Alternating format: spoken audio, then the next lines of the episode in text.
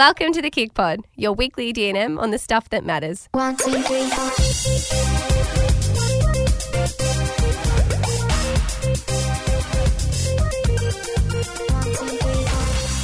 Hello, this is so weird because we're not together. I know, I'm like talking in a room all by myself. So, guys, if Laura's voice sounds a little bit funny, it's because we've actually called her in because she has the, the flu. Yes, I'm very sad. But I didn't want to do it without you. Not allowed to be in the podcast room. I'm not allowed to be anywhere. I'm very sad. So Lawsy has been quite sick all month, and I think just when we thought she was getting better, uh, she came down with the flu. Unfortunately, last week. So I, it's fair. I actually miss you. I feel like over this tour we've spent so much time together that now that I can't spend time with you, I'm like, oh, this is sad. I think it's because I'm I'm in incubation. Is that the right word? Yeah. So I'm like I'm. You can't see me, and I feel like when you, it's like if you really like. No, not that you like me like that, but you know, if you like like someone and you can't see them, and it makes it worse because they're unavailable. Yeah. Oh it's kind of like that. How sick are really. you of being at home? What did you say? How sick are you of being at home and not being able to go anywhere? Oh, I'm so sick of it. Just Yeah. me and Bill. At least I have Bill. Billy helps me with my colours. But yes, this podcast the last month has been quite a roller coaster of my voice. That's all right. I'm glad you It's never going to be as tragic as the other week. Yes. What did you say? I know your voice the other week was was quite tragic. At least this time you could be with us, and um, I mean, I hope this t- turns out all right and sounds all right. but, so let's talk about. Uh, I suppose we've got one last stop left on our tour, which is Sydney this week, which unfortunately you've had to pull out from. But everyone is being so beautiful and super understanding about it. Obviously, I think everyone knows how sincere you are in, in, in saying that you wish you could have been there. Um, everyone knows that about you. So they're being very beautiful. And girls, um, I suppose it's going to be Wednesday when you hear this. So I'm sure we would have had the time of our lives on the Tuesday, but I'll, I'll make sure I bring enough energy to make up for. Well, well, I'll you have try. to bring the jokes. I know, I know. I'll have to like put my, my Lawsy joke head on and just. Oh, Was that Billy? that? Billy, yeah. Billy. He's like, let me let, let me be on the podcast. now, Lawsy, what can we expect from this chat? I'm very excited for it. Yes, this is a good one. So I wasn't sick, obviously, when I recorded this one, but I think you, you. I don't know where you were. You were sick or away. Yes, either or or. interstate I or can't in- remember. overseas. so this week we have the incredible Aimee Marks, who is the founder of Tom Organic. So you might have seen them around. They have tampons, pads.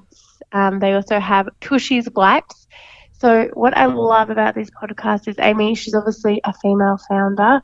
Um, she was so incredible. We speak through the importance of resilience, being okay with failure, and how she's managed motherhood while still being on top of the game with Tom and so much more. Oh, and one thing I want to mention is it was so interesting. I learned a lot about why it's so important to buy organic tampons and what actually, this is going to sound gross, but what actually happens in your body when a tampon goes in. Which you, it'll make sense once you listen. No, I'm actually really excited to to learn more about that and to hear more from her. Tom's is definitely, and I'm not just saying this, one of my favorite brands, and it's not just because of all the good that that brand does, but also their adorable packaging. So we hope you guys enjoy this chat with Aimee. One, two, three, four.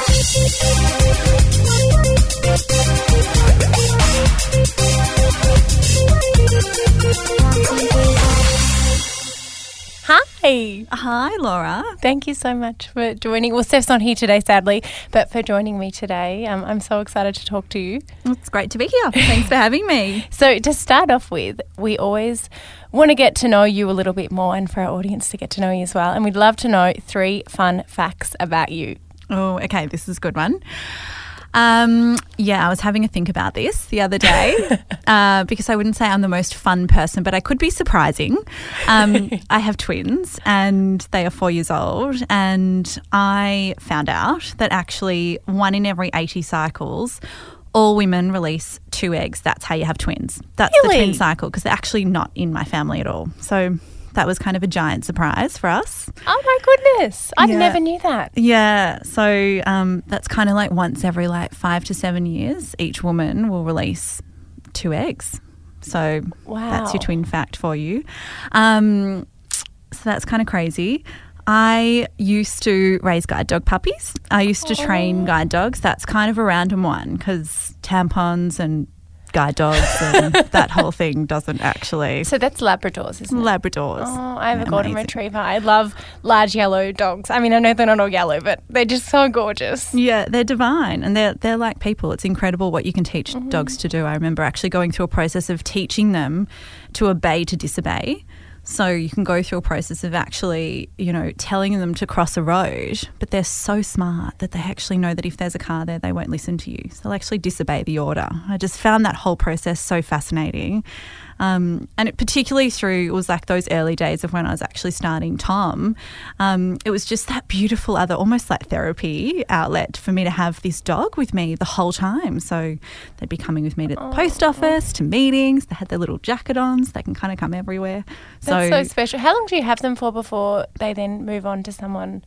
12 months. 12 Was it sad? them- oh, so incredibly sad. But you know what's so beautiful, Laura, is that at the end of the process, like I literally cried for weeks when I had to give them back. Oh. So you get them as these tiny little puppies that fit in your hand and they literally come everywhere with you. But then at the end, you actually get to hand them over to the client who his life is just completely enhanced and changed as a result of having this beautiful companion with them that you kind of think, you know what, it's a bit sad to be losing my little friend for the last 12 months, but it feels really purposeful and you kind of go, yep, I can I can deal with that because that's a pretty beautiful ending for that dog and and that person. So yeah, um gosh, what else? Oh, it's probably another dog related one. This is kind of surprising for me. We love dogs, so that's amazing. um, our our third child, our son, is his name is actually is we call him Bear. His first name is Jack, um, but his name is Bear, and we called our second Labrador Bear as well, um, and have since given that dog away. So I don't know if that's like a strategic move or not, or a rule just actually to not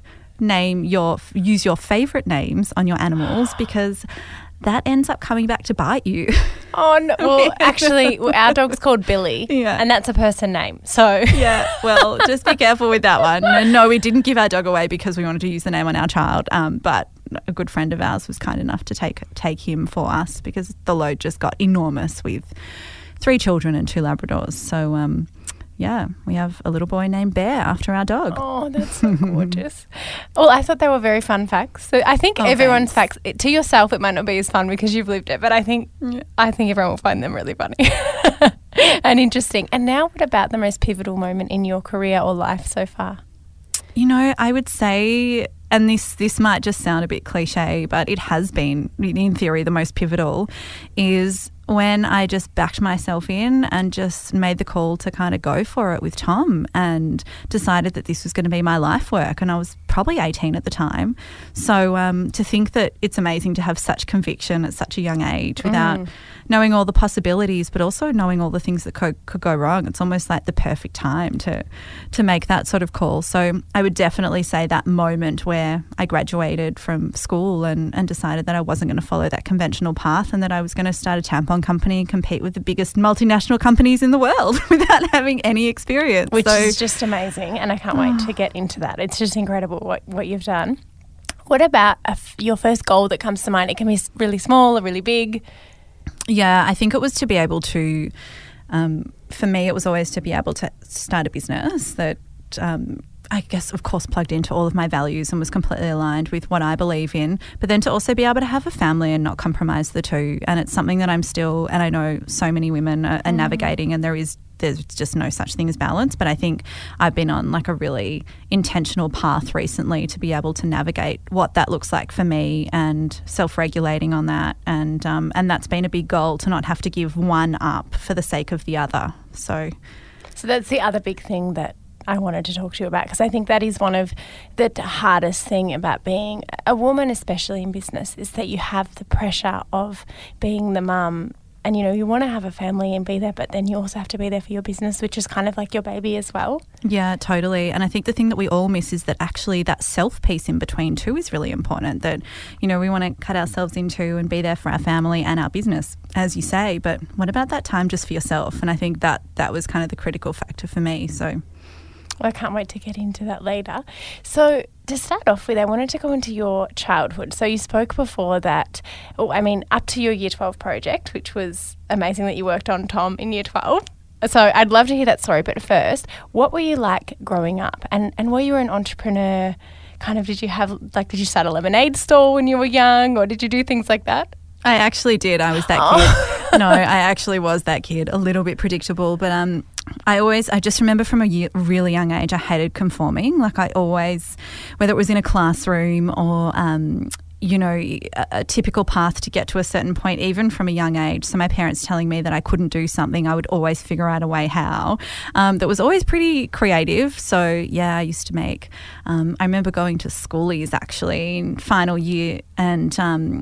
You know, I made these singlets and I was selling them on the beach at Byron, go Byron? and yeah, that whole thing, and that kind of funded, you know, that next period of my life. And um, I remember just having like vending machines in my dad's car wash business and selling, you know, soft drinks through high school, and you know, just always finding like little creative ways to to get that that edge just because I enjoyed that process. Like it wasn't it wasn't never about the money for me. I just I loved that creative process and that feeling of feeling really independent.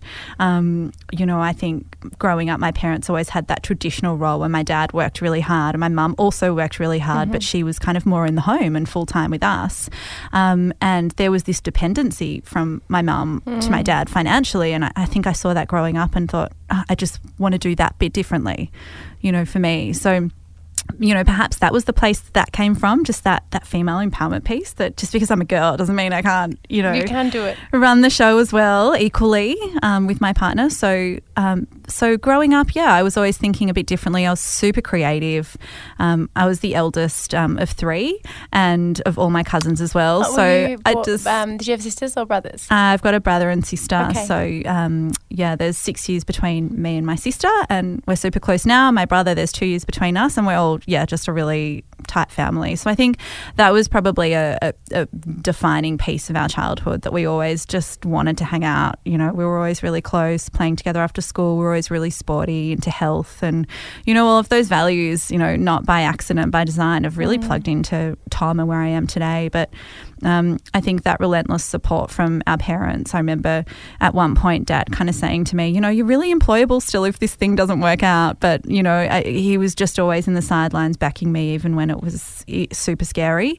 Um, and Mum as well. She was that one, just feeding me, bringing cups of tea, and you know, when you have those long days of just trying to make it work. But yeah, growing up, I think I was just I, I- got a lot of joy out of being incredibly generous with the people around me. I used to make things, gifts, random presents. You know, I, I, I got a lot of joy out of creating something from nothing and, and seeing the reward from that. And um, again, that's not indifferent to, to Tom. um, That's today. amazing. Did you work as well? Did you have like a part time job, or was your Yeah. part time job your businesses that you were running? Yeah, so there was there was no money for a very long time, and still there's a lot of reinvestment in growth for Tom. So, um, you know, you had to survive, and my parents were always really hard on us growing up, and that's one thing at the time that I was like, why am I the only kid that has to buy their own car at school? But actually, you know, that work ethic that they instilled in us um, from really early on, it helps um, to build the model that is today. But um, yeah, all the part time jobs on the side, um, and lots of babysitting, and you know, remember working for Two Times You, one of the local um, brands there at the time, and um, and um, yeah, just whatever I could to kind of fill those extra hours to to support the day to day. I think it's funny when I was a, I was a kid, I was in the same position. I, I a lot of my friends got their own car bought for them, and, and I had to buy my own at the time. I hated it. I thought it was so unfair. I thought I was so disadvantaged because I was like, oh, you know, they can study more, and, and I deferred uni to save for it. Um, but what I learnt from that, I'm now so grateful for. And, and going back even to with your parents, and my parents separated when I was younger, and something that my mum instilled in me from then was that she was upset that she kind of let her career kind of wash away a little bit to raise us. But then it meant when my parents separated, she kind of didn't have it, and she had been dependent on my dad, and now had to be independent. So it's it's a really important lesson, I think. Oh, and it's okay for both of you to be. And some, you know, sometimes it, it, it is one way that one parent is dependent on the other. But I think because I've seen what happens if it goes wrong, that's something that's always been ingrained in me that you know I have to be okay on my on my own two feet as well. Totally. Yeah. So, what about that year 12 project? Yeah, that that Year Twelve project really came from um, a special place, which was my teacher. Um, you know, I, I always was very intentional about wanting to start and run my own business. It was just something that I knew I wanted to do. I couldn't be put in a box. I needed freedom to run and and and think creatively. Um, so yeah, we were just given this design project in my final year of What school. subject was it? Graphic design. Okay. Um, I remember I stu- uh, also studying business management. I used to love that that fusion of the two, the business with the design, because you could really make anything come to life with I think those two pieces in your life. Um, and the project was go into your local supermarket, find a product category that hasn't changed in ten years, and do something different with it. And I just remember that moment of walking down the tampon aisle. And I remember if you think back to, you know, 10, 15 years ago, um, there was just a sea of blue and pink boxes. There was no nothing different about them. And was that blue and pink just one was super and one was yeah, normal? different sizes. That was all there was, and a lot of sameness. And then I was like, okay, well, I could make this really beautiful. You know, I could I could create some packaging that you felt so comfortable to um, to kind of carry tampons around in and have that product sitting out on the you know the table in front of you at a cafe, or not have to hide that product. You know, walking down the aisle of the aeroplane with the tampon in your hand. You know, or not be embarrassed to ask your parents to buy it or your partner or yeah so i think it was it was from from very early on it was again you know just that women's empowerment piece at the core like be be comfortable to carry a product that is so normal um, and is so important for our lives and our well-being so that's where it started and i just remember hitting the ingredients list on those boxes you know when i was making my own mock-ups i was like oh gosh i'm really surprised that there's like there's polypropylene in conventional tampons um, What is there's that? synthetics it's plastic so Oh, so wow. basically the composition of it. So here I am sitting at my desk in my bedroom. I had, I just remember having two glasses of water. Um, I put um, this conventional tampon in the first glass and it was falling apart. And um, that's because the outside of that tampon is actually just wrapped in a polypropylene veil that holds everything inside together. And what's inside that product is um, a lot of the time um, viscose rayon, which is essentially it's a tree pulp. Like it's a, it comes from, it's, it's, wood, um, and that, that's where it originates from. It's obviously heavily processed to get to that final point, and um, and so what holds those fibers intact is this polypropylene. And, and what happens really quickly in that water is that the fibers started to come off, and they were floating in that jar. And I was like, okay, that's really interesting. And then I was like, you know, talking about what's an alternative, and, and really started to ask those questions. That was where the the fuel and the fire started, and um, you know, never stop asking those questions that I think come from the gut was a learning that I should have really held on to through all of the challenges in the business because that's so pure when you start. You just go on this like path and it's like this and you need to get to the bottom of what that solution is. And and for me it was well, made sense to have a, a pure organic cotton tampon that didn't have any of those additional synthetics and um you know, we only use what twelve to fifteen thousand of these over our whole lifetime. That's so many. It's so many, and I think just being eighteen at that time, you know, there weren't a lot of organic products around. Like you don't walk into Coles and Woolies then and mm. see like Macro started maybe five years after that those organic products, but you really had to to hunt to find those products. So I didn't even know what category this fell into. I just was following again that gut it instinct. could have almost been in the health aisle or something. It always was, and you, you know, bottom bottom shelf of those health food stores covered in dust. You could maybe find an old box of organic tampons. So, um, so this concept of having no unnecessary um, ingredients in this product, it's being super pure. It's in the most absorbent part of our bodies. That um, you know, and so yeah, I just remember putting this organic tampon in water and comparing the two, and it was so pure. I was like, wow, I actually feel like really comfortable using that product and I need to get behind it. Like it was just okay, so then where do I buy it from and where can I find it? And and there was no alternative. Like there was just no solution. And Does the skin? I'm guessing it's quite an absorbative area. absolutely more Compared absorbed, to- more your absorptive normal than your mouth. Actually, yeah, Wow. yeah. And is that what kind of made you think, hang on, this is, I'm literally absorbing wood and plastic and everything into my body? And Totally. It's more about, for me, it's that cumulative impact around, and this is the big conversation around organic products too. It's not about being fearful around it. It's just mm. about knowing that, you know, it's of course fine if you use things, you know, small amounts of time, but if you think about your whole life and your whole picture, and you think about the accumulation of those toxins building up in your body, on your skin, in the food you eat, in the mm. tampons you use, it's just about making conscious choices to where is most important in your life and where is going to create the biggest impact in your life. And for me personally, I was like totally horrified by it. And I was like, okay, well, like I'm never going to use a non organic tampon again um, because that is the most absorptive part of your body. Um, so, yeah, I just, it just completely made sense to me. And that was it. Like I was just. And when was the pro- was the project like at the end of year twelve or was it in the middle? Was it it, was in the middle, so it was like Okay. part of our um, folio work, um, and so designing the tampon packaging, and it's so far from that now, but it was such Yeah. a beautiful starting point because you know you really do, and I think the big learning there was that you're so free to think without fear of failure at school, and using that time to to explore the possibility of anything and find your like find that thing that really lights you up. You know, it's a really beautiful time to do that because you're not in the workplace. You don't have a whole lot of people performance managing you and telling you what you're doing wrong. Um, it's all it's all good there. So.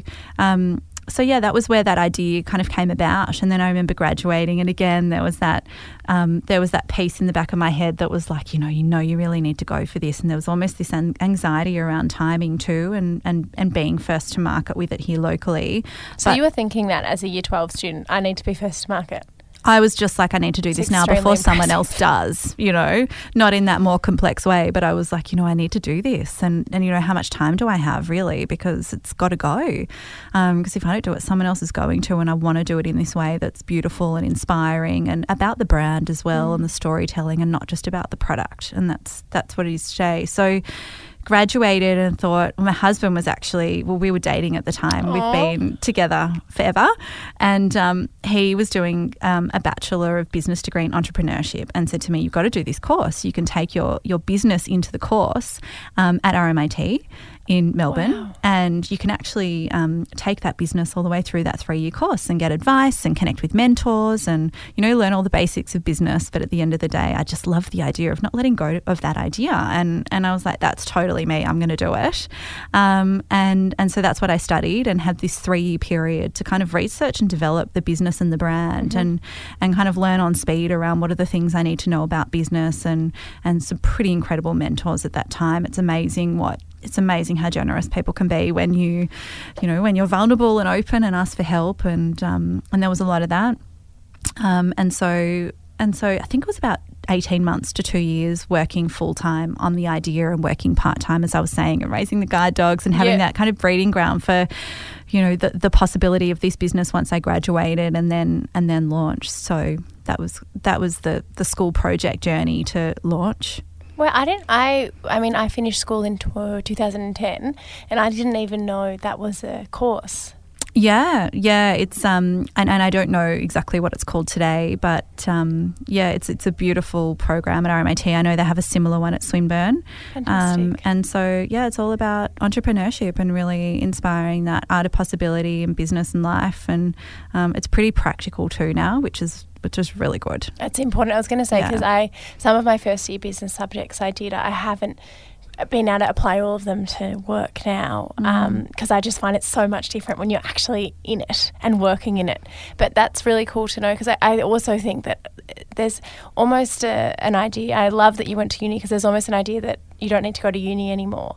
And for some some things you don't, but it's nice to know that you kind of actually developed your business while you were there, and there's an option. Yeah, I think I think there's no, and this is this is the thing I keep coming back to. I wanted to come up with like a playbook, a recipe to, you know, how do you start a business? And I remember being on that path, being really um, stuck in that space, wanting to understand what that that circle of success looked like. Um, but I don't really believe it exists other than just getting it done. Like getting, and this is to your point, I don't think you necessarily need to do an entrepreneurship degree or a degree at all to, to accelerate that process. I think it's just about surrounding your, yourself with the right people to, to kind of support you on that journey. And for me, that right network came from that degree.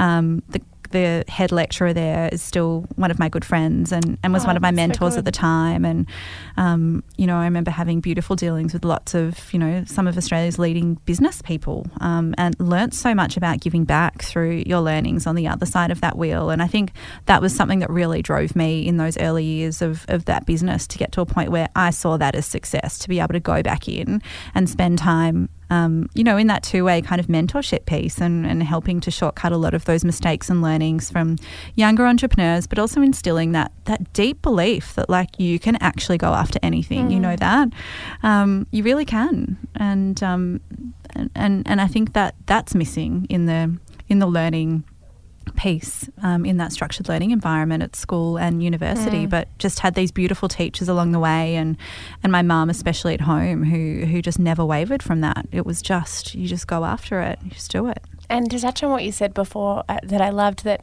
you, your dad mentioned that if you had your own business and it didn't work out, you're very hireable. And I completely agree with that. I think just because you're starting your own business, it doesn't have to work out. I mean, for you it did, and you know, luckily for us it has as well. But you're actually you learn so much on the job that it doesn't mean that your business, if your business doesn't succeed, you now don't have a job, you don't have a business.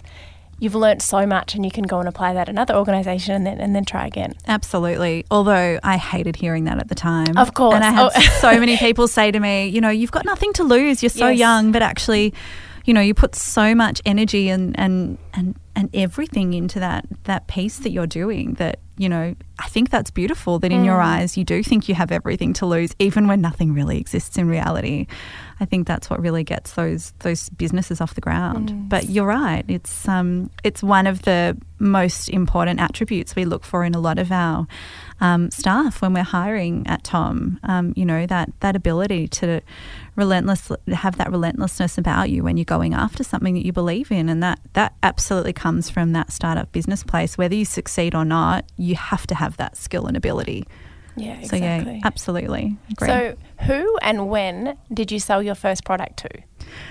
that is a, a good question because I remember that day like just as, as clear as anything. um, so I grew up in Hawthorn, um, and our local supermarket was this um, amazing IGA Renaissance supermarket. Um, and What is it on Auburn Road? The corner? That one? It's on the corner of, um, so there's two of them in Hawthorn. There's one on the corner of um, Glenferrie Road and what's that road that crosses across there? I Taronga? there. No, I don't know, but I Not know. I think I Taronga, know what you're talking about in Hawthorn. Auburn, it's on the corner. Yeah, yeah, that one. Um, same page. So it was beautiful um, local store, and we all used to do our grocery shopping there. Um, and I just remember going in, and I used to put up put like you know prototype packs of Tom on the shelf and take photos for my presentations, and you know the whole thing. And they kind of got to know me. Um, and George Altman, who owns those stores. Was a, he's a really special guy. I remember connecting with him and asking him his, his advice, early advice on my packaging and how you go about, you know, the business. And he, he put me in touch with some interesting people. And he said, you know, promise me that I'm the first person that has this product on the shelf. And I think when someone says that to you when you're in those early stages of starting the business, it really does make it feel like reality at a time where there's nothing that actually exists. Yes. And and I did promise him, and they were one of our, you know, most um, successful stores early on. But they enabled us to really connect and plug into our local community and and and get feedback in those early days. And um, that's something I'll never forget. It's like he he just believed it would work, and I was like, wow, you know, I know I tell myself that a lot of the time, but of course, there's that critic voice in your head that that tells you the opposite. So. Um, it was such a small step, but I remember just being so proud of that moment. And um, it couldn't have been in a more perfect store. They've got such a great range of organic produce, and it was completely aligned and supported a lot of local businesses. So um, it was good, but it was bloody hard work. Like it didn't work straight away. So, um, you know, they gave me the space and the environment to be able to try lots of different things. There was lots of sampling activity going on in the car park and, you know, little tags on the shelf that I'd print out at home literally and run Oh, down. that's and amazing. So that's kind of how it all started. Uh, and what was your price point at that point? Because you, I've heard you speak about how organic cotton is literally six times the price of normal. So how, you know, you obviously really believed in your product to be able to think, hang on, my product's going to be more expensive, and no one's ever bought a tampon this expensive before, but they're going to buy mine. Yeah, totally. I mean, there was a lot of. Um, there was a lot of conviction in knowing that this was going to work, um, and and almost at any cost. I remember having lots of conversations in the early days around, you know, would you prefer to sell the same amount of product, um, sorry, double the amount of product for the same profit, um, and and hit double the amount of people, um, or the opposite, and the product be unattainable from a price perspective. And it was always always about accessibility and impact and the amount of people that could access this product. So really overinvested in margin in those early days to get this off the ground and make it work. Mm-hmm. Um, that's kind of how it works with grocery and supermarkets. A lot of people like to say, "Oh, you've got to go in, uh, you know, above this certain margin, and this is the threshold." But there's got to be a certain element of conviction and just backing yourself in and mm-hmm. taking that risk around knowing that that's actually not always possible. And once you get to a point where you can achieve volume and accessibility, then you're in a position of strength again, and you can have those sorts of negotiations across your supply chain in business. But oh my god, so many people would have thought we were crazy. Like there were there were some products that you know we just weren't even making any money on in those early days, and they're like they were our hero products that got people talking about the brand. Um, and so it almost felt like it was, you know, part of the brand was a service to the community of just putting a product out there that was just way healthier um, than the alternative. And then the other part was really about the commercial side and, and backed that up. So you do need the balance of both. But yeah, we. Yeah, an organic tampon, as, as you said, is you know between four and six times more expensive than a conventional because it takes people and hands to, to harvest organic cotton and to make that product, and um, it's the opposite uh, when it comes to conventional. So, so that's where the cost is. But I, but the prices are slowly coming down, and um, we made a big call two years ago. Um, so we started off at a about a twenty to thirty percent price premium, which was really high. Of course. Um, but it was it was still over investing in in margin, and there's so many learnings on that journey, and being quick to be agile is really important. So. We got some feedback from um, from the women in our community around the pricing, and um, we're able to make some adjusted adjustments to price two years ago and we updated our packaging um, and we decided to pass that on to the consumer straight away. So, like, there was no pocketing of any dollar there. And that was, again, really scary because it was like, you know, we were backing ourselves in, but, um, but it worked. And that was our most exciting year of growth, actually. I think that's that why year. people really trust you. And going back to um, sacrificing your margin, we have products that cost us, and that was a sacrifice that we made to make sure that you know maybe because it's good for brand awareness and then hopefully they'll buy the other products as they like it and I, I think it's it's funny I've met so many people along the way and we have two fantastic business partners who have experience in um, the FMCG industry um, which for anyone listening, it's the kind of the supermarket industry. Uh, but I met a lot of, especially older, uh, usually male people, um, older men who had worked in the industry for a long time, and they said, you know, Laura, the number one thing you need to worry about is your margin. Nothing else matters. And we haven't run our business that way, and it's been working. So of course, you need to have margin, otherwise you cannot run a business. You can't run your business into the ground. But I think it is important to have that balance. Well, I think what you've done is beautiful is create a product that people want. You know, that's the hardest thing. You know, that's that's the hardest thing. And um, that was absolutely true with Tom in the early days as well. And then, um, you know, it's, I mean, it sounds maybe naive, but it's easy to find people that can come in and and you know help you to, and you can do this yourself as well, mm. absolutely. But to negotiate, you know, better pricing and margin when you get to a point where you've got a product that people want. But to do that from the beginning, I mean, yeah, it just wasn't the way that we went about it. So tell us about how you got into Woolworths because that is just it's it tr- totally changes your business. I mean, if you're distributing to local health stores, you might you know sell I don't know how many, just say like 100 boxes a week, but then that goes to 800 to well, Woolworths now has 1,000 stores.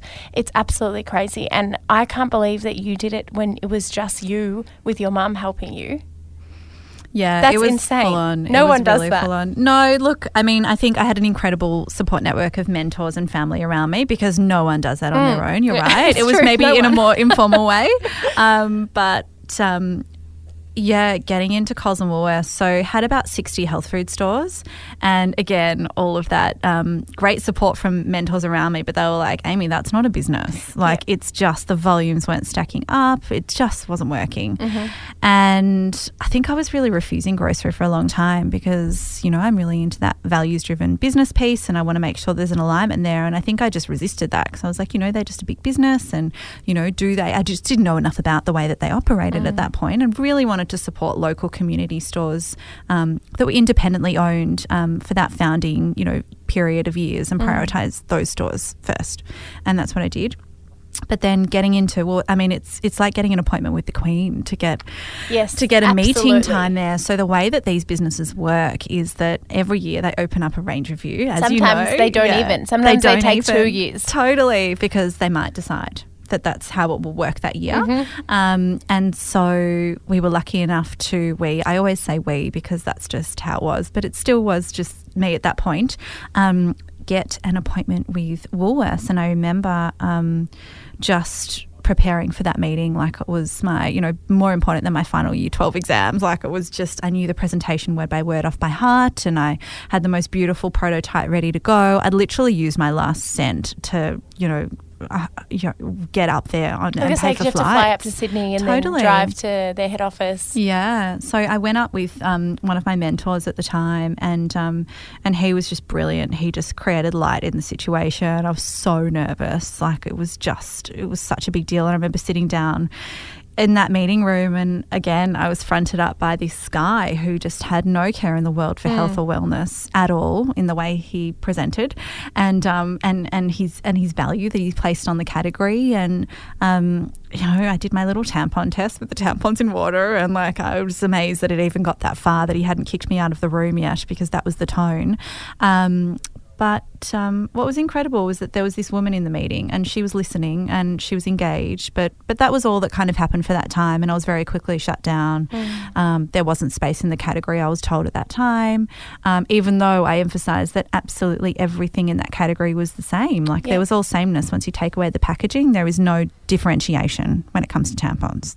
I was devastated. I just that was the end of the road for me. I literally would have had I, I had no money in my bank account at that time. My mentor had to pay for half of our flight to get there on the way back home because we'd missed a flight. I mean, it was just goes into the bag of the multiple times that this business nearly failed. Did and they push you on price and your supply chain? they didn't even get to that point in that first meeting because it was just you know we were just talking about the the brand concept and and it was a whole new education around organic so this is this is bringing and actually Woolworths were the first to take Tom on in the end. And they were the first grocery store in the world to take on a, an organic tampon. So it was a big deal for them. And I and I get that at the time. But um anyway so I left feeling completely deflated. I How remember old were you? I would have been early 20s, Okay, like yeah. 22 um, at the time. And I remember sitting in my local, like, About Life health food store on the way back to the airport in Sydney and sitting there and having, um, you know, a bit of a debrief about just how, you know, this is potentially the end of the road. And um, this woman sitting next to me said, you know, I'm sorry, I don't mean to, to overhear your conversation, but, um, you know, maybe I can help you. I own these stores. I've got two other stores. Do you want to put these products on my shelves?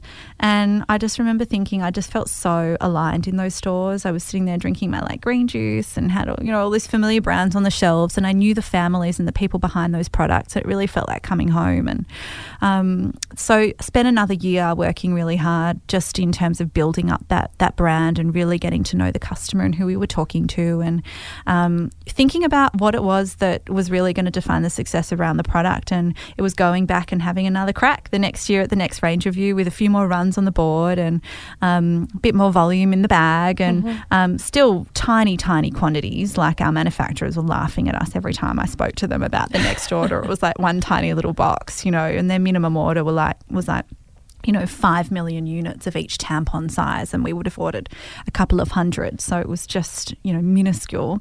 It's almost a miracle they were dealing with us at the time.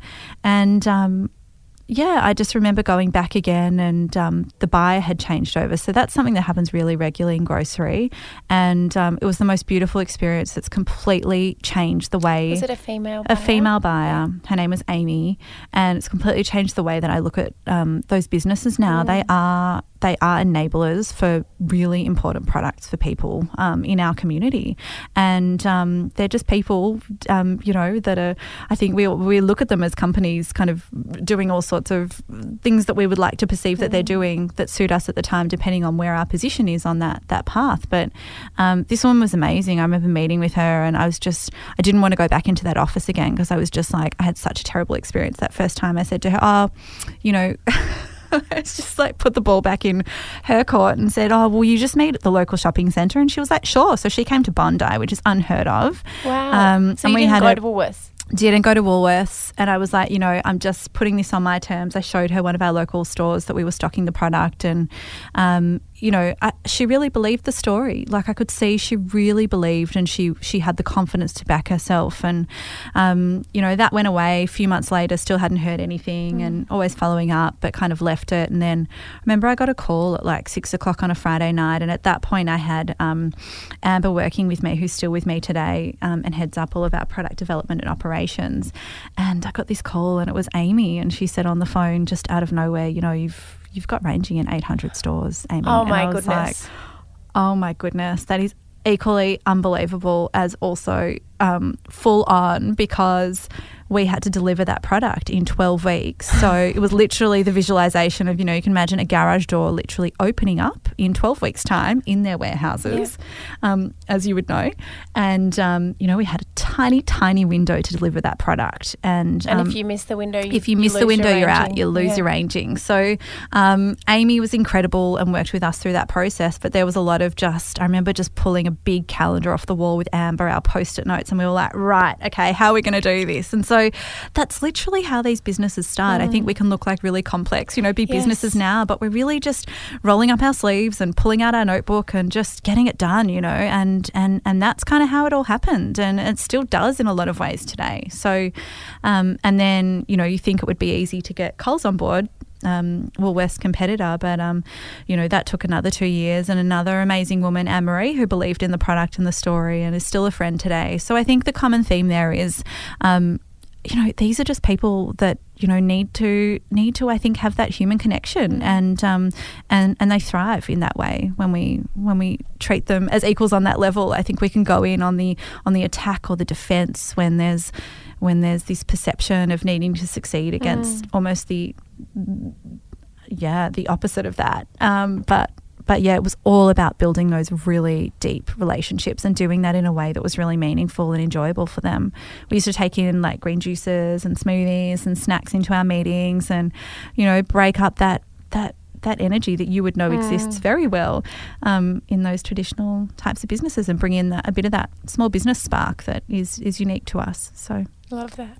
So, what did you tell yourself when? I mean, I know you didn't meet up at Woolworths, but when you were walking to Bondi to meet um, Amy at that store, what did you tell yourself? Because I feel like sometimes if you've faced rejection before, and as you said, your distribution had changed a little bit, but not a lot. How did you kind of make? Like, it's so hard to believe in yourself at that point. What did you tell yourself so you would? Yeah, that's a good one. I just remember feeling, you know, I was almost channel- channeling that rage and frustration that came off that last meeting and and and disrespect, you know, into. Um, I just believed that this was going to happen whether she liked it or not. Yeah. You know, and I had this this this unfounded like you couldn't you just couldn't shake it like and that, I think that that reflects the way that we met and the nature in which we met and I think that confidence that you know this train's leaving the station you're either on it or not um, that's what almost you know may have got her across the line as well that she has a responsibility to her consumers to do the right thing and um, yeah so I don't know if that's something that's innate to get back up and the way you get back up again, um, or it's something that can be learned. It's just a mindset, and it, there was nothing intentional for me about it. It was just that natural flow of I think when you really believe in something and you're so protective of it, and you just you want to be that that enabler for it, that thing. For me, it was Tom.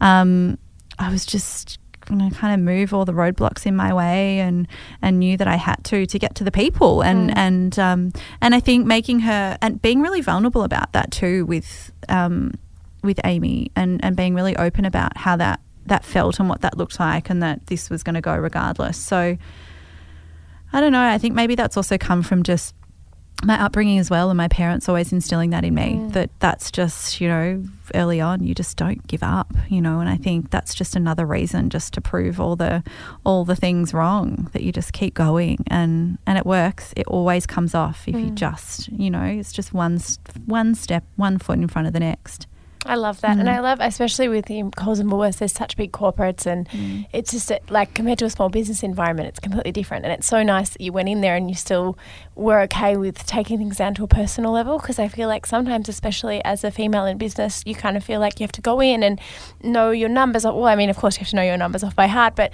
be very corporate and um, not kind of break them down to that personal level because it's not, you know, you don't think that's the right thing to do. But sometimes if you're really passionate about what you do, that's the way for them to see it. Yeah, totally. I mean, our idea of a successful meeting now at Coles and Woolworths is to sit out on the front lawn and have a have a little picnic with them because I mean that's that's kind of at the end of the day we're all human and like who doesn't want to be outside and and everyone would that. But I think to your point, I think still just do you, you know, like it's Yes. just and that's what stands out. That's what's different between um, you know us and our competitors that that we do bring that and um, we're not going to conform to the way that traditional business has been done because that's what keeps things moving forward.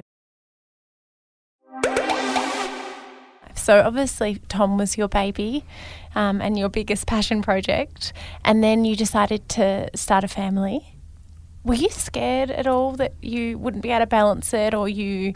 Yeah, I, I have that. This is the biggest fear in my head that you know, keep it cleaner is my baby, and, and I feel that I'd be kind of worried that I wouldn't. And this is a horrible thing to say, but I wouldn't love my own kids as much as I love KIC. How did you? Did you ever go through that? Yeah, it's funny you say that. Um, I remember being literally coached by my a, a good friend of mine who's also a midwife, um, and um, she said to me, "Aimee, we need to look at your calendar." And this is when I was like really late in the pregnancy with the twins, and she's like, "We need to pick a date, and you need to commit to going in and just taking your things down, you know, off the wall in there, and packing a little box, and just going home." Um, I found it really hard to find that that kind of drop dead date to draw the line between the two. Um, but it was such a such an important thing for me to do, um, and also create structure around, you know, the the new chapter, which um, I definitely did a whole lot of things wrong that first time that I adjusted and kind of self reflected on and did differently with um, my second pregnancy. Um, I think I definitely underestimated kind of the gaping hole um, that I would leave in the business as a result of just being me and being around, and what impact that has on culture and um, and just the way that the business kind of operated at such a small stage. But How big was your team when you had your first two? it was about seven in the team, Okay. but again, it was an incredible, um, incredible law of attraction in terms of just having women in the team that Mm. believed and ran the business like it was their own, and that's really special, as you I'm sure can relate to. So, um, you know, was definitely appreciative of, of all of that that happened. But yeah, I found that really hard. I remember finding out that I had twins and, and felt like that just knocked me for six because Mm. I was like, you know, I'm with one baby, you know, you could probably come back and you know juggle the two and wear it in a baby carrier. I mean, I couldn't even imagine how I would carry two babies around the office. Like I was like, I can't even logistically get my head around how I would hold a phone to my ear and, and, and nurse a baby. Like it just, I love it. That's the thing that you think about. I think that's where my brain would go as well. It's like, Yeah. well, logistically, how am I going to work this out? you know, and I'm, I'm researching like baby carriers that have two babies now. I'm like, this is ridiculous. So I think that's actually what I needed. I I remember my mum saying to me when I was like, oh, the twins would have been like newborn and I was at home in bed and they were like both sleeping on me and it was this, I was probably up all night and exhausted. But um, it was a familiar mountain to me. Like it's a mountain that I'd climbed before. And I think starting and running a business, I'm, I'm sure you can relate that, you know, every single day there's kind of relentless challenges that go on, especially in those early days. Um, but I think what's beautiful about children is that you have that constant emotional reward. Like you have that that you know it's just that it's them and that your your job is just to love them and be there and like that that's that was effortless and so um, you know I was aware of that particularly because of the people that were, I was surrounded with and that they were keeping me on track and reminding me of that um, it was it was an important discipline for I think it is generally for women to be taken out of a business as a result of being pregnant. You have to put um, maternity leave as a gift. It's a gift to learn a whole lot of new skills that you haven't learnt before. Like my time management's definitely enhanced as a result as a skill as a result of having twins and three children now. Um, yeah, I found it really hard to get my head around it all. And I probably didn't deal with a lot of how I actually felt. I probably just put my head down and worked as hard as I've ever worked during my pregnancy. And, um, and you know, it probably took till my second pregnancy to really um, deal with how I was feeling about all of that and the denial around, you know, actually how hard I was working and how many hours I was putting in. So I had to really transition from being that, you know, chief doer, doing everything in the business and wearing 10 hats to, um, transitioning into a new role, which is more of a founder, and um, you know, discovering what that superpower is that that I can bring to the team in the business and be really potent with my time, and um, not feel like I have to be everything to everyone at every moment in time, because actually that's not the best thing for my business nor for me. So um, that was a really big thing for me to learn, but it took like a lot of mistakes. For example, at you know eight months, I remember breastfeeding the twins and putting them down to bed and I'd rush into the office, you know, get in the car and, and, and be in there for that little block while they were asleep and I'd come home and feed them again and, you know, I don't know how long I would have done that for, but that was not good for anyone. Is that because you felt like you had to be there because you had to show up? Yeah, I th- probably, and I probably didn't know how to lead in any other way. You know, I probably felt, you know, I'd always been a, you know, I just led by example, and Yeah. by example was just to be there doing the work, and um, and and and I found that really difficult. But there are so many incredible ways that you can do it um, now, especially with, um, you know, technology and and and as you would know, just plugging into a different way of thinking that you can really inspire and energize and and and have that two way communication and work seamlessly with your team. So. Um, I was pretty good at self regulating, but only recently I, I definitely ran myself into the ground and probably got to a point of, you know, perhaps even burnout where I remember I, um, you know, just went to get, I fell pregnant really easily in between both pregnancies. We were really lucky. Whenever we decided we to have a baby, it was like straight away. The twins were literally straight up. Um, but I just wasn't holding pregnancies in between after the twins. And I was really surprised. I thought, oh, you've got to be really, you know, in a, in a good shape, healthy, you Yeah. know, physically to to conceive and hold a pregnancy with twins. And I just was like, oh my god, this is my body's way of telling me that you know I, I lost two pregnancies, had two miscarriages, and um, yeah, so and and you know, luckily it was early on, but it Mm. was still um, it was still a really challenging process to go through. And I think asking the right questions of my body at that time, and you know, how could I have possibly expected for my body to hold a pregnancy after the immense stress, stress and pressure um, and energy that I'd been expending without filling up my cup at all. And, you know, that had been nearly 10 years since I was 18 and starting the business. Like it was just, you know, it was just, I truly believed and still probably believe in a lot of ways, and it's some work I've got to do that, you know, you've got to self sacrifice to be successful in a business. And there are times for that, but there are other ways to do it as well. And so, um, one of the greatest gifts was just that feedback from my body to stop and listen and that was a real turning point for me um, to start to find that more of that balance and self-regulate around that. And balance what is that? It's just like i think for me it's just being plugged into when things feel feel wrong feel like they're not in flow they just feel out um, starting to resent doing certain things that's when the balance is out for me um, and you know i've worked bloody hard to be in a position where i can adjust that really quickly Yeah. um, What do you do to adjust it? oh, like if oh, you know, I can pull back on on work commitments, for Yeah. example, or I can change the. Um, some great advice I got really early on from a mentor was to start a keep, stop, start journal. And at the end of every um, week or work day, you know, you just kind of like, what made you feel really good about that day? Like, it sounds really basic, but I started to get to a point where my brain was so cluttered. I couldn't even, when people would say to me, well, what do you want to do in the business? Or how do you want to spend your time? I was like, I don't actually even know because I've just done everything for so long. I, just, I don't even know what it is that I enjoy anymore. And, um, and that really helped me. So I'd go back to that and, and, and, and reflect on that and kind of go, okay, well, I need to actually, but I really did need help to pull myself out of that, that spin and that, that, that burnout phase. Um, so um, recently, and this is kind of jumping ahead after my next pregnancy, which there were a lot of learnings around in terms of how to kind of balance that business motherhood piece. But I took 12 months actively off and built the business Wow. up to be able to um, support me in that way. So um, worked with a beautiful team of recruiters at Beam, and they specialise in recruiting women who um, want flexible work but have children, um, and so um, but highly skilled, so have a lot to give and um, super proud that 100% of our leadership team are mums and they work flexibly. And, um, you know, we employ 20 women at Tom. And so it's funny that the business has kind of naturally followed this path from me. It's, you know, the period path. And then we launched Tushies by Tom and I had the twins, which was around the nappy piece. And then this flexible work piece around becoming a mother and still wanting to have that, that potent input and use your brain and your mind and, and contribute in, in business. And, um, and so um, recently, one of the biggest turning points to be able to find that balance for me was learning to meditate. Um, it was something Everyone, that I need to do it. oh, I feel like it's the one thing that everyone says, and I just can't get myself to do it. Oh my gosh, Laura, it has changed my life. It's Yeah. changed my husband's life. Um, it's like, I can't even explain to you what it's done for me, but I just wish I'd done it earlier. Mm.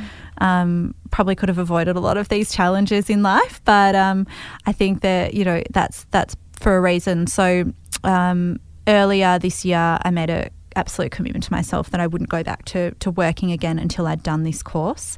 And I did it with Jacqui Lewis from the Broad Place, and she's just unbelievable um, and is now a, a coach and, and really helping me to do some other work um, to, to kind of fine tune that balance. So but the daily meditation, so 20 minutes of meditation for me and the way and the style that we've taught is equal to like four hours of just like high energy. So that's just what I needed. And being a mum, In the kids morning, and do you it? morning, and you can do it any time of Okay. day, but um, I just wake up 20 minutes before the kids. And, um, you know, it's just, I don't know, just it like, it's like a mental detox for me. It just, it resets. It's taken a lot of that worry and that anxiety out of my decision making. I've got Mm-hmm. clarity of thought again.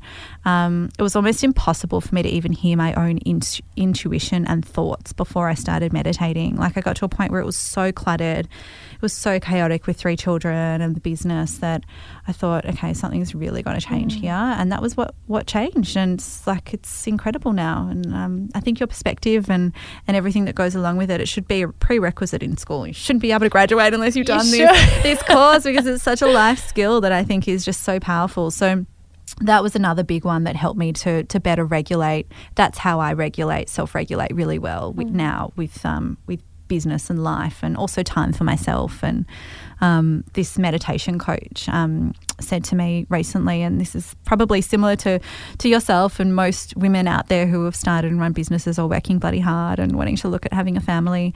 Is um, she said to me, you know, have you ever thought about living by the seasons? Like you know, you've just lived in summer, like that's been your life that you just like rise and grind, and that's what you do Yeah. when you start a business. And um, you know, it can be relentless, and in summer it's long days and long hours. But actually, you know, the seasons, if you think about them and how they're designed, like winter's designed to be still and be with yourself and sit and be calm and reflect. And you know, spring's time for new growth and regeneration again. And she's like, mate, you need three winters. Like you just need to sit with yourself, and you need to just like, and the outcome that will come from that. So um, will be powerful. But so that's been a lot of the work that I've been doing recently, and feel really grateful that I've got a team in place that was by design to be able to give me that space to do that. And as a result, I'm doing, you know, some of the the better work than I've done with time, and I'm in there less than I've ever been. So um, that's proof.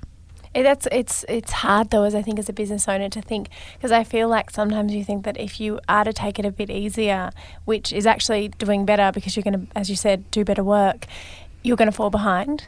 And I think that's why we think that you have to have summer all the time because if there's other people doing it all the time, so you should be.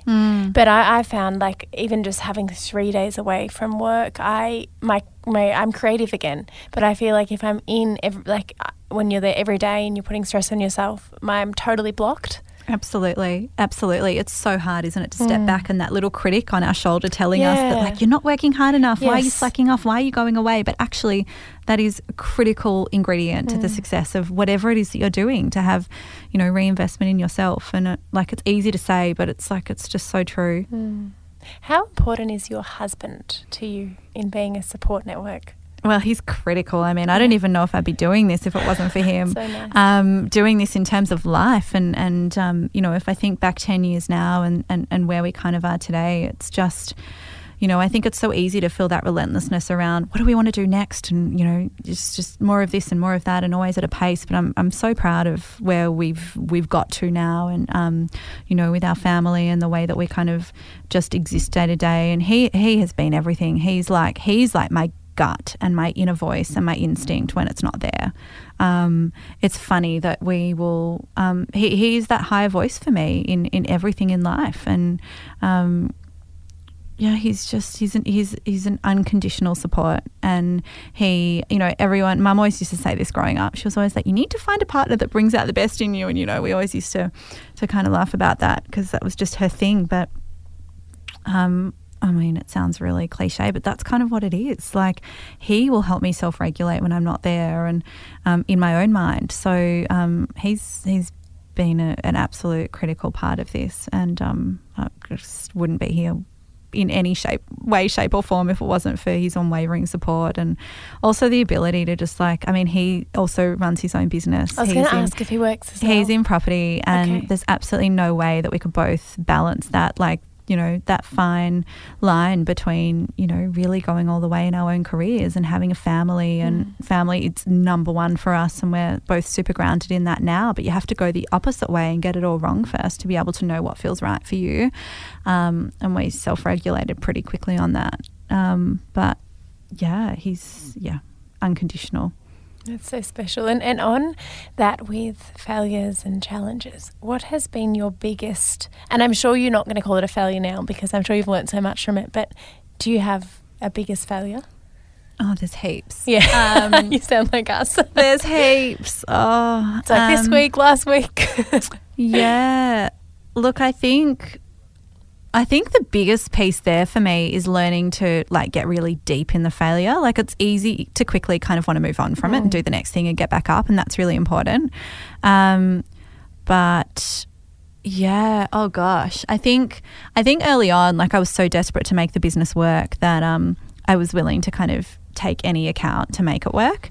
Um, and I remember talking to a pharmacy group really early on, and they offered me, you know, 60 stores straight up, and there was no deep discussion around what's your vision and how do we think this is going to work or where we're we going to take it. I was like, right, got my first order, you know, just need to make this happen, and um, it was an absolute like disaster. So I remember being overseas and, and meeting with our manufacturers, and my brother calling me. Um, and at the time, and I was still living at home, and he was like, Aimee, um, there's been 700 kilos of tampons delivered to our doorstep. And I was like, oh my God, you're kidding that me. That would be a lot. Of, It's a yeah, lot. It's a lot. Like it's a lot. Like Yeah. heavy. Um, and yeah, they this pharmacy group decided for whatever reason they were going to close a whole lot of stores, and they just decided to send product back, and we weren't con- covered contractually, and um, you know, so there are all the hard learnings really early on. But that was a really awful period because there was no business. Like that was our business, and so um, you know, it was really about being intentional around you know who is most deserving of that product, where can I place that strategically, so this is never going to happen again. And I think it bit me so hard, and it was just such an awful hit, and the way that that process was done in terms of just. I think the biggest learning out of that is dealing with people that you really enjoy being around and you can choose and, you know, making sure that your values are aligned. I keep saying it, but it's so true. Like, you don't have to compromise. You know, you can build and design that own group of people that sit around you and same in business. And, and I think I just kind of went for the carrot, but actually that wasn't really ever what it was about. So, um, you know, big learning there. And how many tampons was that? Oh, God, that's a great question. I think it was like, would have been maybe 30,000. Oh my goodness. It was a lot. You know, yeah. what's amazing, and I think from your listening to your whole story, the most special thing is that you're now like obviously an extremely successful business, but you've had setbacks and they've been really big. Like having thirty thousand tampons at your front doorstep. I, I I'm sure ninety nine percent of people would say that's it. I'm done. Are you and then had just had your friends over every time they had their period.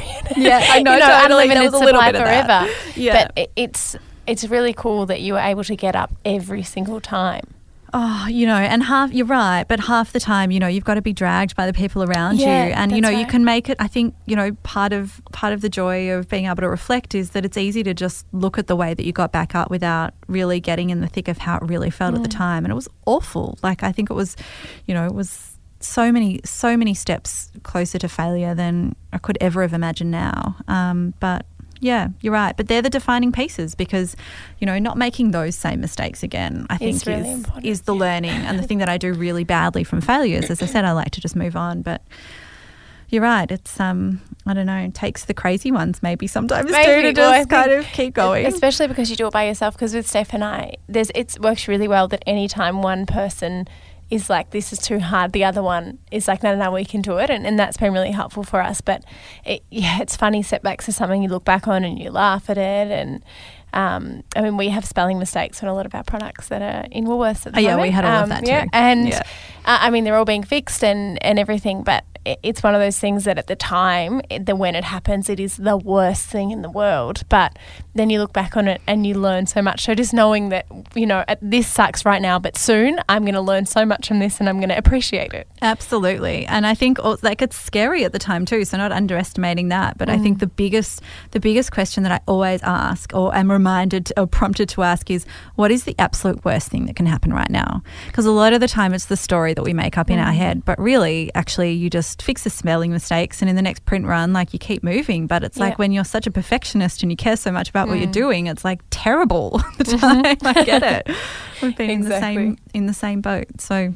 And at least spelling mistakes don't harm anyone. That's Just it, People that really absolutely care about spelling and grammar, which is very important. as long as they know they're buying a tampon and not something else. exactly. Um, so to finish off, I've got a really strange question. Um, if you could play a movie character or TV person in any TV show or movie, who would it be and why? Oh wow, that's okay. That's a big question. Oh, I might need some time on that. You really threw me there. Oh, okay. Maybe for the sake of my children, because Yes. they're totally Aladdin obsessed. Princess Jasmine and Aladdin. There you oh, go. that's so nice. I'd be their Why? superhero. I don't know. I just think like they um, they're still at this beautiful age where they're four years old and um, they their imagination is just so alive and they believe all the things at the moment, like all those impossible things. It's just all there, and you just kind of want to bottle that. So I don't know. That's a really random response. I and love have to it. No, apologize really for that, special. but it's just my universe right now. I'm not watching movies. I'm not taking time to Yeah, watch Netflix. you're not on I just don't have the time. So You're watching Aladdin. it's all about Aladdin, and that's my universe. So I guess that's where I kind of sit today. I love that. Well, thank you so much, Aimee. I think our audience will learn so much from you. So thank you for sharing your wisdom. Thanks, and I Laura. did too. appreciate it. Really appreciate your time. Thanks. So now it is time for question of the week. It is from Megan. Mhm. How does the new Kikmoji update work? Well, I'm glad you asked Megan because it's definitely something that I would like to talk about. I'm so excited for this update. This is possibly one of my favorite updates we've had thus far with this app. What about you, Laws? Oh yeah, because we have emojis. You can make an emoji of yourself. That's so cool. So basically, basically what it is guys is as i said earlier in in the intro we used to put out these calendars um, and we still do of course um, for anyone else that wants to join in, uh, where girls can basically log their activity that they do during the month. Um, and people share it on their stories or they just keep it for themselves. Some of the girls even print them out. But what we wanted to do was to integrate that into the app. Um, and we wanted to make sure the girls could personalize it a bit. So we thought it'd be a great idea when people log into the app or um, first download it, when they create their profile, they also create their own little KIC emoji. So we've got all different skin tones and hair colors and t-shirt colors and all that sort of stuff so the girls can personalize it. And we've got so much more we want to do with that as well, um, which is really exciting because there is so much so many areas we could grow in that area too, but the girls are having fun with it as, as they are. And then what they do with that Kikmoji is they can log in each day and basically when they click log your day, um, which, by the way, if you're looking at the app screen and you're wondering where that is, it's in the bottom right hand corner of our app. It's a little kind of trophy icon. So then you log in your day and you can click the different activities, and, and it's not just all the um, actions like strength and HIIT. We've got all the different sort of stuff like biking, swimming. We've also got cooking. You can also add in a rest day um, or meditation, and there's also a space where you can write your own notes. So if you've had a particularly restful day or a really active day, or, or any note you want to leave for yourself to remind yourself of what went on that day, you can do that. And you can always go back and edit the day. So if you move in the morning and you want to enter it then, it's not like it's done for the day. You can go back in later and, and edit it. And then from there, you can also share your progress or your activity with everyone on social media by pressing the top right button with the three little dots that are connected. And it'll take a screen to your story, which is basically tells you a percentage of the way through the month you are, and it'll tell you your top activities. So I think by the end of the month, it'll be a great indication for people to see what their favorite uh, ways of moving is, I suppose. Yeah, I love it. And say, I think staying accountable to yourself. And as you said, it's not just about doing strenuous activity. It's not a, you have to do 100% of exercise every single month. Definitely not. But it's just to help you stay accountable, especially as um, we might have been a little bit less motivated in winter, which is totally okay. But now we're getting into spring, we can get that motivation back. And it's nice to, to have that to kind of make sure you check in every day and see how you're going. And also just, I think, to go back and see how you were. Like, you know when you've been run down or for me for example now that i'm sick i'm tracking all my sickness in Yeah. there, which is a funny way to use it but No, but it's a nice way to also look back and you can make notes for yourself or you can even write like nice messages to yourself. It's just a nice way to be able to look back on your activity and um, I don't know, it's kind of like the, the modern way of journaling. yes exactly so we hope it. you guys enjoy that. And remember to use if you do want to try it use the code for 50% off for this month which is spring 50 Yeah. through the website Yep, so our website is keepitcleaner.com.au. You'll have to use the code through there, and then once you've done that, you can uh, download the app. But uh, again, the code will only work through the website sign up. That's it from us, guys. But we will be back next week. Uh, we'll actually be in Bali, so we'll be recording our next week's intro from Bali, and hopefully, Lawsy, you're feeling better by then. i hope so i mean i i think i will be And for all the girls listening that are coming on this next retreat, we are so excited to meet you all. Um, honestly, can't wait. Last re- the last retreat was so amazing. We're so excited to go through it again. Um, and yeah, get ready for a lot of fun and a lot of working out and a lot of connections. I think the one, the one thing that a lot of girls took away from the, last retreat was friendships and you know meeting like-minded girls and everything like that. So we're really excited for you all, and we'll see you there. And if you want to see more from us, you can find us on Instagram at laura.henshaw at Claire Smith, or of course at Keep It Cleaner. And you can hear us next week on Wednesday. yes bye guys Bye.